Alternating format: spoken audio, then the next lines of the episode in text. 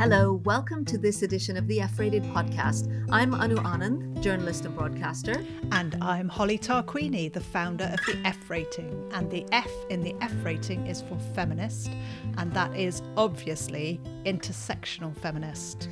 Now, Holly, by profession, today's episode really should be coming last because we're talking to a critic, and of course, their job starts when the movie actually hits the screens. Yes, but Helen O'Hara has also written a history of women in Hollywood. So her work is a really great foundation for understanding the film industry and how many women there were at the beginning compared to how many women there are now. Yeah, so let's welcome Helen O'Hara, the British film critic and editor at large for Empire. She's also co host of the Empire podcast. Helen, it's really, really wonderful to have you here. Thank you. Lovely to be here. Yeah, it's such a joy to have you, Helen. And both Anu and I are huge fans of your book, Women versus Hollywood, which was more mind blowing, I think, to Anu than it was to me. Anu, is that true? Yeah. I have never heard, not even in passing, the names that you mentioned at the beginning of the book. But mm. we're going to talk about the book in, in just like a minute. But okay. I, I just wanted to I wanted to start by asking how you got into film criticism. Uh, yeah, uh, well, honestly, it was the kind of the dream job. So I actually trained as a barrister. Uh, I trained as a lawyer, and I got all the way through it. I qualified, and I was so bored, and I kept being bored. And all of my friends who were barristers were having a great time, and I'm like, "What's wrong with me? I'm just not loving it."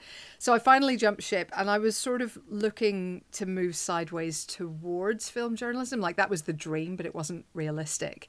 And then this Why? internship came up at Empire, and and there you go. Well, I, I just thought it wasn't realistic because I hadn't done any training in film or in journalism, and I was like, so that's two strikes against me.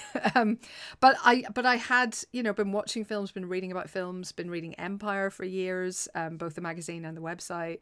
So it turned out when I went for it, like I, I kind of did know what they do and what they needed and i was able to write a you know a, a, news article in roughly the right style so there was still a huge learning curve ahead of me but i think actually legal training and learning to argue about things is no bad way to start as a film critic. And did that give you some kind of protection as well against the onslaught of because being a critic means that you get a lot of criticism, don't you? Yeah, and and to an extent, I think you have to be able to take that because if you're going to criticize others, you have to be able to take criticism yourself. I feel like that's pretty basic. But at the same time, you know, there's criticism that you feel is sometimes maybe unfair or unfounded, and so you know, I have been known to argue back with people on the internet, which is probably a bad idea. Not so much in my defense, but sometimes in defense of the things that I love and the things that I think are good um, and the things that I think are important. If people want to criticize me, that's kind of okay. Whatever, you know. How male was Empire and the whole film criticism scene when you joined? I mean, I was lucky that I came in at a time in Empire where um, a woman called Catherine was editing the website, uh, a woman called Emma had already edited the magazine. But in terms of the writing staff, for almost the entire time I was at Empire, I was the only female writer on staff. And I was on, on staff for about 11 years.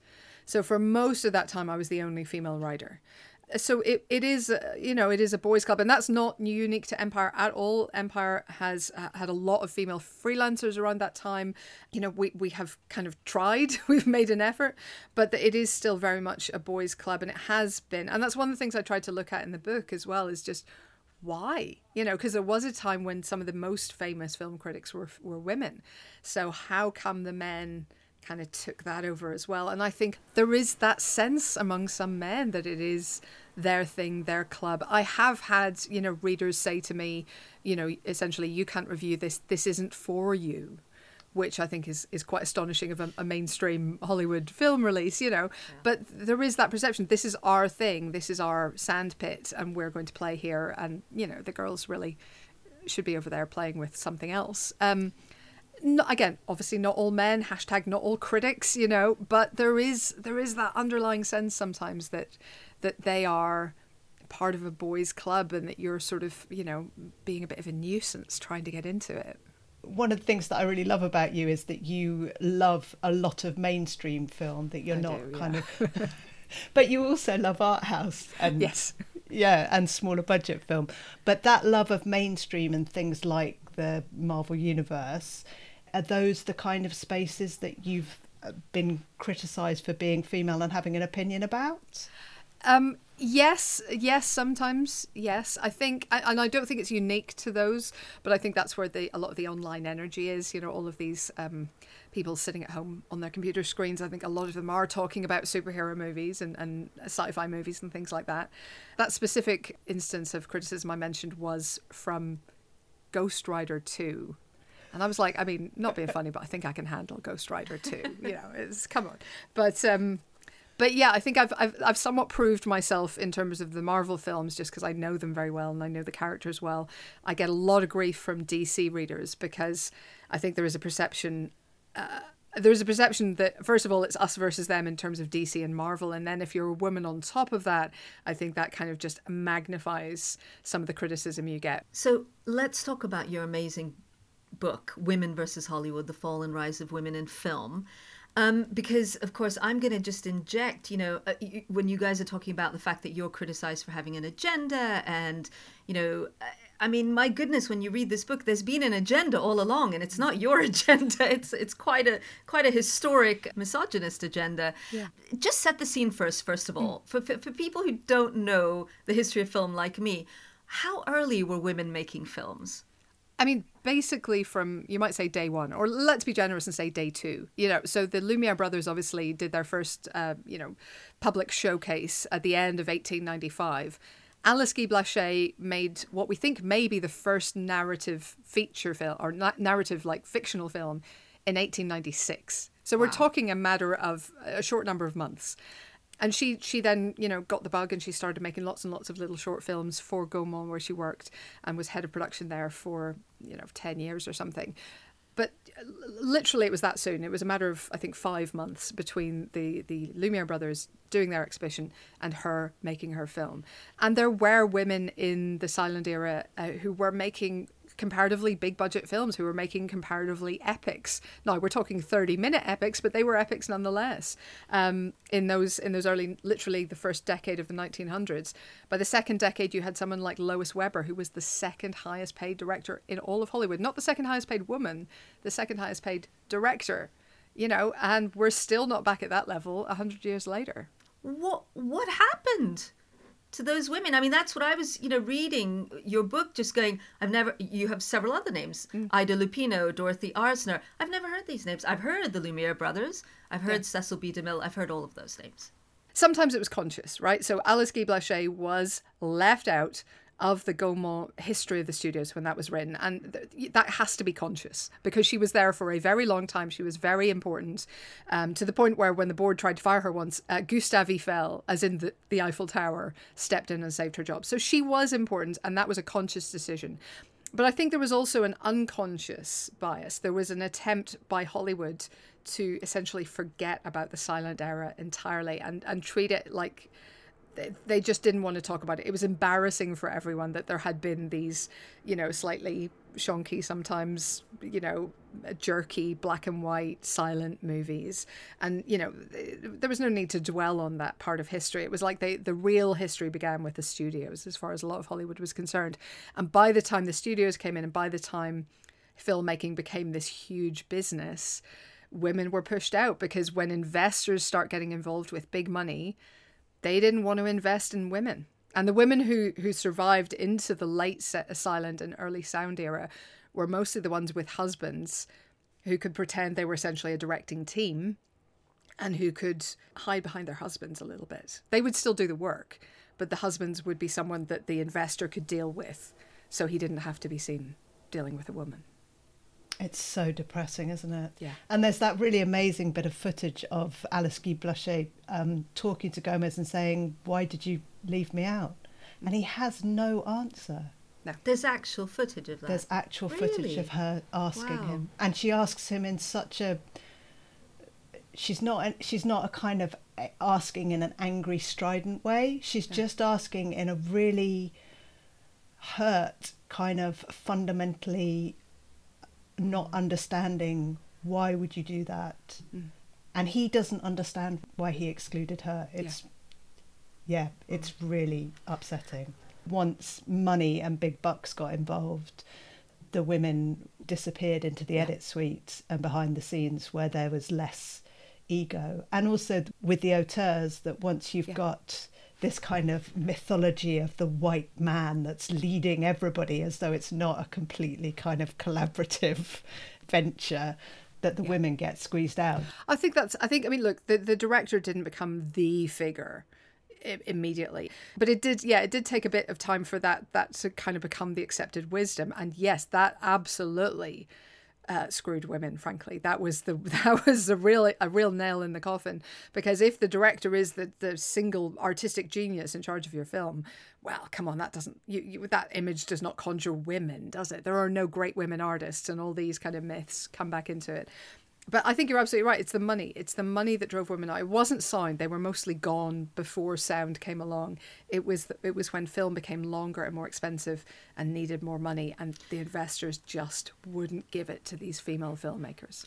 I mean, I just have to throw in some facts from your book because these really stuck in my head. So, if you know, if anybody doesn't know this history, there were eight female directors you write in the book in 1917. Eight major female directors working for Universal. In 2017, there was one. Yep. I mean, that's astonishing. That tells you everything you need to know. 50% of silent films were directed or edited or written or, or starred women. And it was 1974. This is really astonishing because I was born in 1973. It was in 1974 that women could get a loan without a man. Yeah. 1974. So Just, when you talk about the money, that that's really it and we've seen this in other areas where something goes from being a cottage industry to being a big industry, and suddenly it ceases to be something that women do. We, we saw it with, with weaving, we saw it with uh, whiskey, I believe. You know, it, it's happened before, uh, we have to make sure it never happens again, but it does keep happening. It's uh, computer programming. When computer programming was seen as, as you know, just a, a, mechanical task, women were doing it and doing it very well. And then suddenly they realized that there was a lot of power there, so men took it back. It's just so frustrating because Hollywood was a brand new industry at a time when, you know, suffrage was an issue and women were pushing forward so much. And there were women directors who did make it work for, you know, 20, 30 years. And still, they weren't able to to keep that momentum going and keep pushing forward. So I'm always really interested in the whole male gaze and female gaze because I feel as though I totally get the, the, male gaze. I've been conditioned in it my whole life. I've been taught how to look at women through heterosexual male eyes, and I've actually probably been taught to look at men if they're sexualized in a yeah. homosexual male gaze but I don't feel as though I've got any kind of grasp of the female gaze. Did you feel as though you found one in early women's cinema? Do you see one now?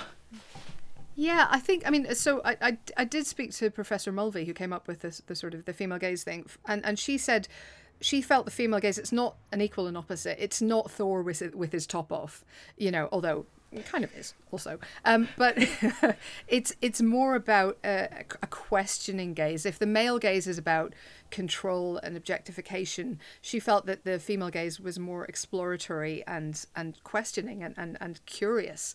And I, I struggled with that a little bit at first but i think i think as in so many things i think she's on to something. I think there is something about that this a kind of a sense of openness and a sense of possibility maybe is is what we're looking for with the female gaze. And i feel like you see that with some female filmmakers. I feel like you know something like nomadland let's say just to pick a very you know high profile example but it's a very kind of searching film. It's it's a it's literally someone who's just traveling without a, a name without a purpose just kind of being open to the world. And i think maybe there's something in that. The, the, key thing to me is if you if you think that roger ebert was right with his idea that cinema is an empathy machine and i do i think it i think it absolutely creates empathy.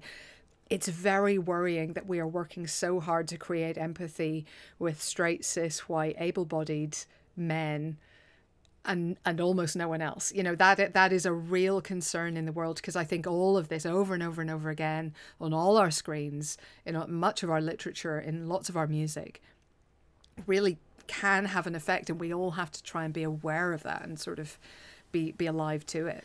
The the evidence in your book through the decades of the way that Hollywood and the studios control women, their appearance, mm. their sexuality, whether or not they bear children, right through to the 80s and 90s where you have all mm. the adventure films and the whole idea of franchises and you know you got to have a just an idea that sells right across the world and that tends to come from lots of work that's already been created by men. I just wonder, you know, now if we fast forward into the world of streaming and social media, do you feel like the fundamental misogyny that exists in in the system ha- has that shifted? I, I do have hope. I really do. I think Me Too and and the, and the, the furore around it you know, it didn't do everything we wanted. It, most of the perpetrators will never face any consequences, or certainly not not the, the, the level of consequences that you might hope for but it did change something in the mentality and it made people aware of how much they needed to shift i think. And we're beginning to see little shoots of green from that.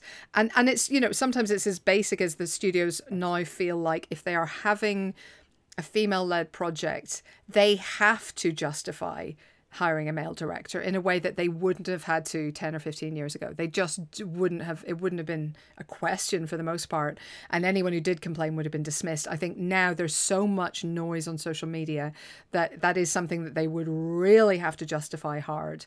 And that gives, you know, I know that's the top end of the kind of the, you know, the money tree, if you like, but that does give women a chance to prove that they can work at that top level. And if they prove that they can, like with Patty Jenkins and Wonder Woman, that shifts something low lower down and it suddenly starts to to shake away those myths that women can't do certain things. Women you don't want to or can't do big action movies. That has a, an effect on what happens further down the chain and what kind of chances women get.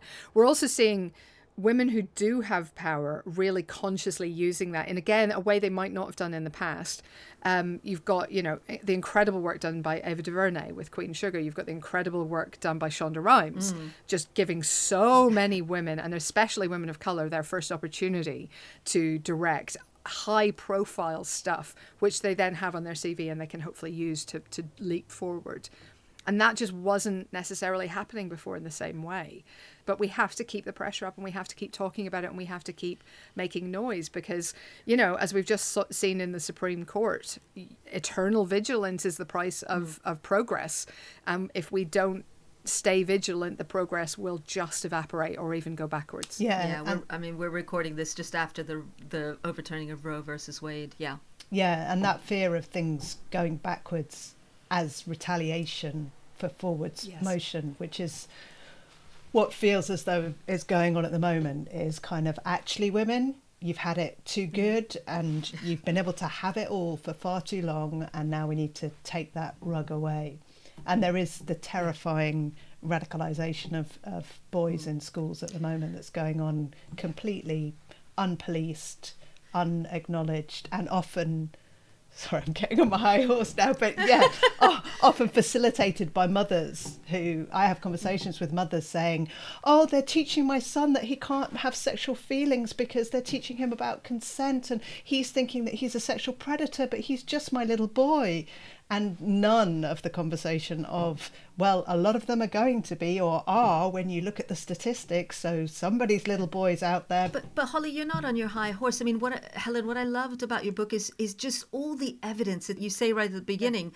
I'm not looking even at world cinema. You know there were amazing women all over the world. Uh, and and you talk through the book about amazing non-white women and you know others who were trailblazers and I didn't again I didn't know they existed. That was a very much a conscious effort. The last thing I wanted to do was a book of sort of quote unquote white feminism, you know.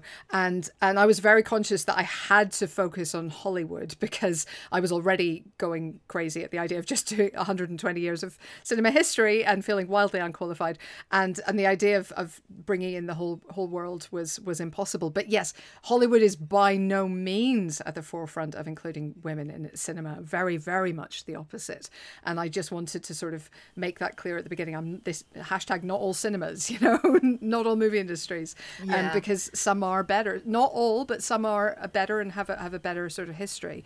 And yeah, in terms of you know just seeking out the stories of of women of color, of gay women, of trans women, um, it it just felt really important to me because again, they were there, and the problem is not that they weren't trying. The problem is that they couldn't get their foot in the door, and and it was really, it was really amazing to find how many people kind of because they must have known that at the time. They must have known how difficult it was going to be. But it was amazing how many were still trying and were still really working at that. And it was very, very depressing how much, um, for example, the production code held women back. So that basically stopped the career or hampered the career of every single actress of color in the studio so era Hollywood. And you're talking about this is kind of like an official working industry document, and you know you couldn't break uh, race mixing laws. You couldn't break, you know, you couldn't have two actors of different races kissing, for example. So how are you ever exactly. going to cast a black or an Asian or any other, you know, uh, other ethnic actor in in a mainstream role? Exactly, because you know you weren't going to cast two, were you, and have a love story? That's too niche, way too niche, too niche.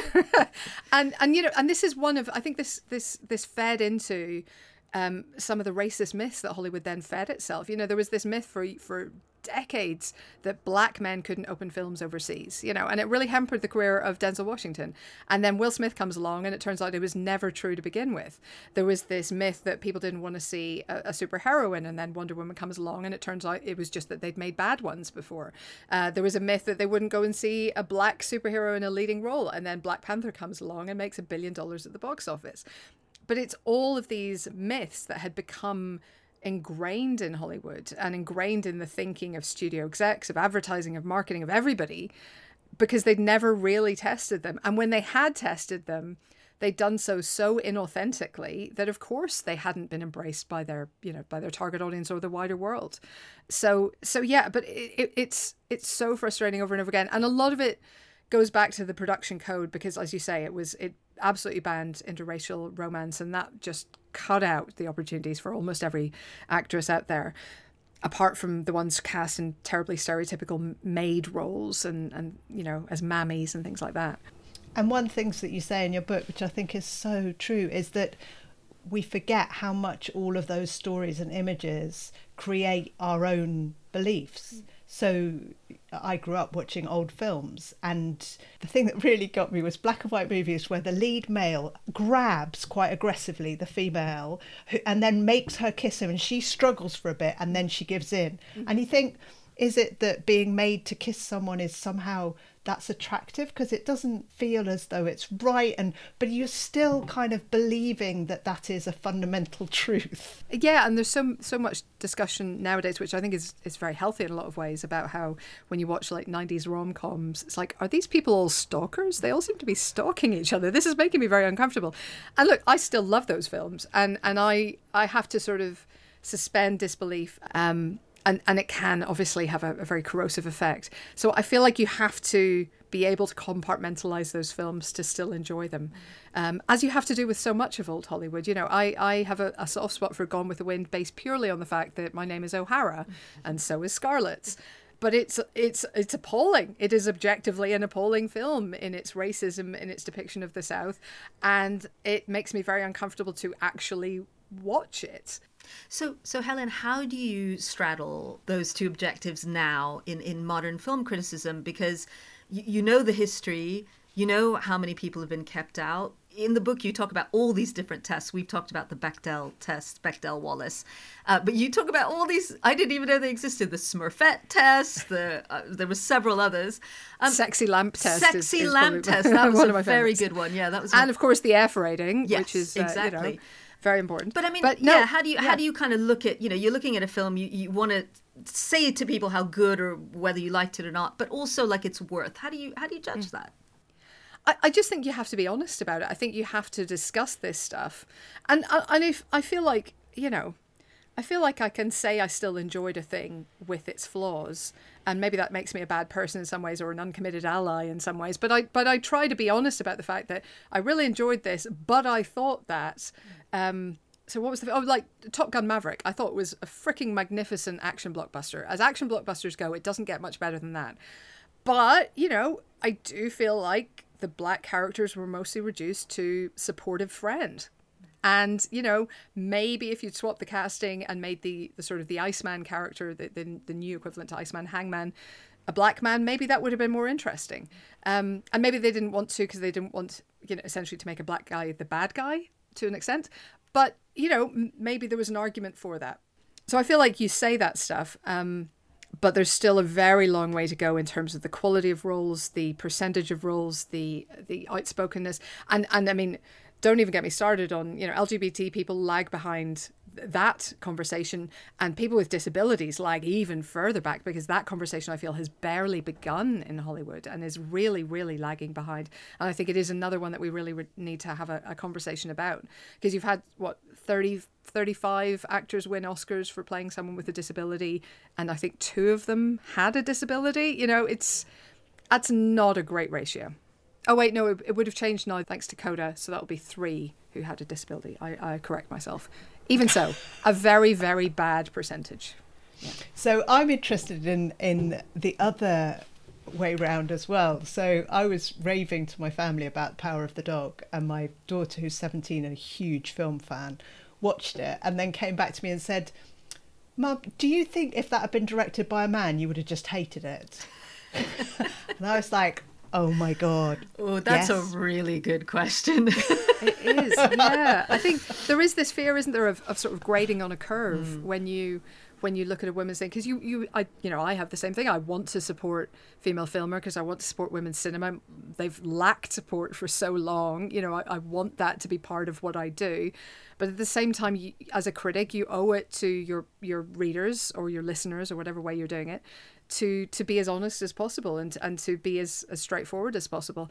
Uh, I I don't know what the answer is. I think all you can do is try and be awake to the possibility and and you know act accordingly. Well, I mean, I, I felt a little bit that way, Holly. Miss Marvel is the sensation now in our household, and like I I've just I'm not on Twitter that much, but I had to get on the other day and go, oh my God, my children were just able to watch Partition on television, like, and yet there's some parts of it I like and some parts where I'm like, what is that? You know, but the point is, the point in your book and all of this and this, this podcast is you got to let others fail too and you got to let them make not so great movies too and like you know you talk about it the penalty for non-white male directors or content makers is much yeah. harsher historically women have gone to essentially movie jail for a lot less than men. It, it's interesting actually. I was just reading the mike nichols book uh, by is it mark harris which is a phenomenal phenomenal biography if you haven't read it. Highly highly recommend it.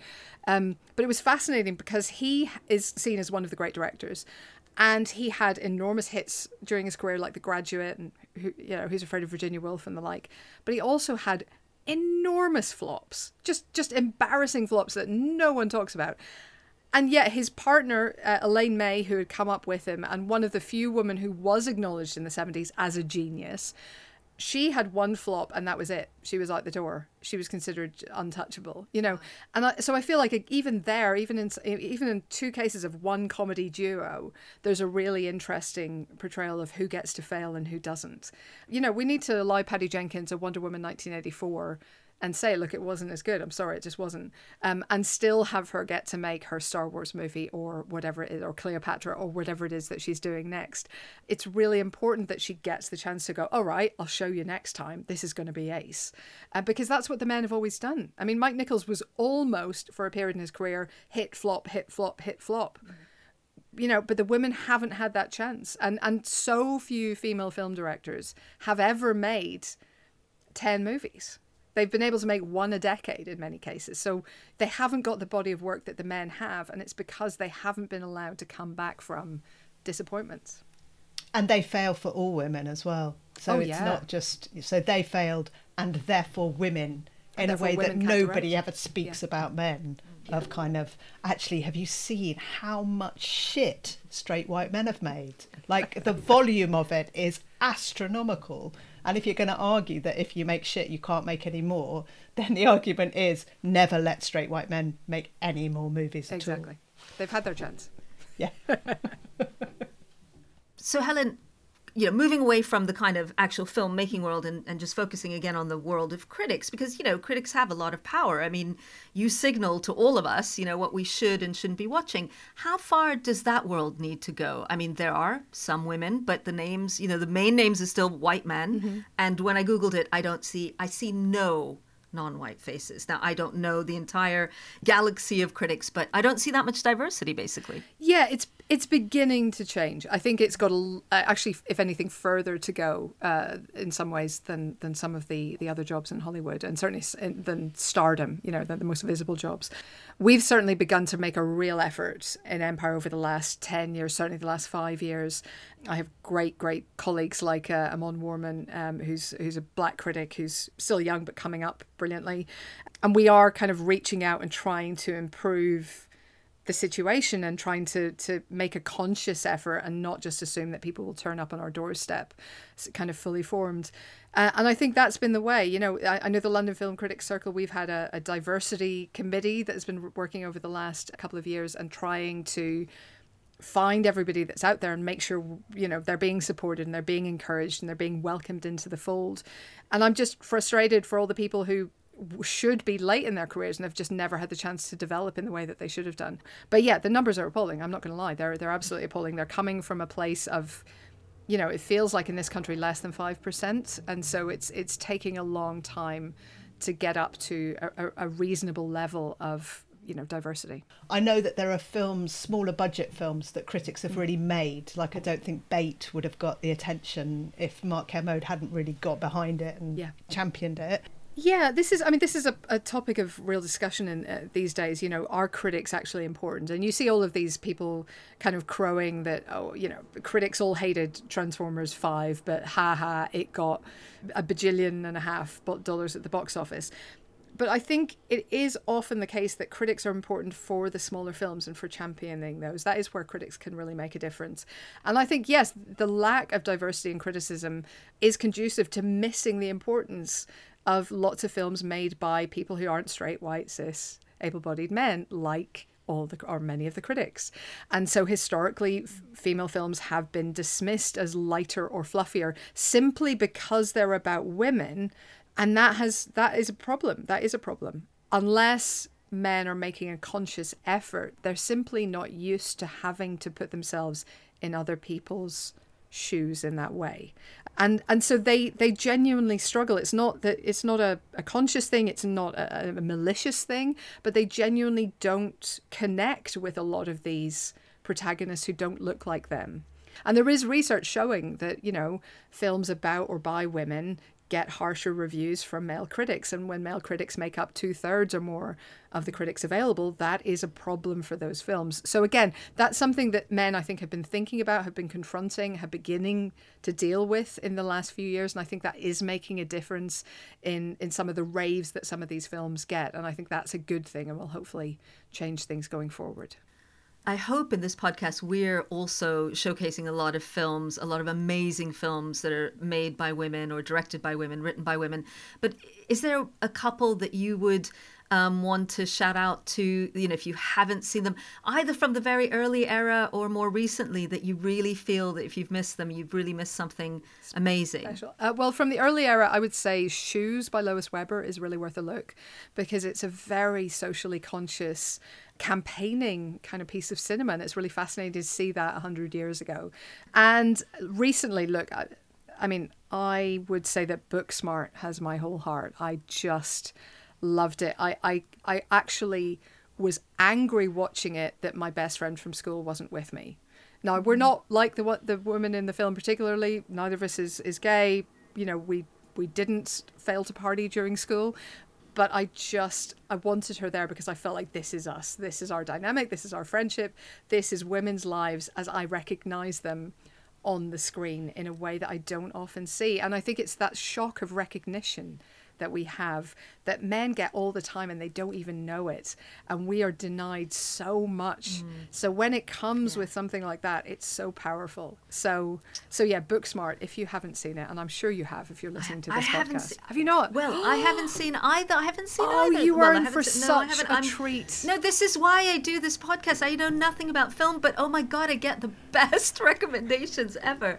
Um, Helen O'Hara, thank you so much for joining us. The book, if you haven't read it, along with those films, if you haven't read this book, please read it Women versus Hollywood The Fall and Rise of Women in Film. Thank you.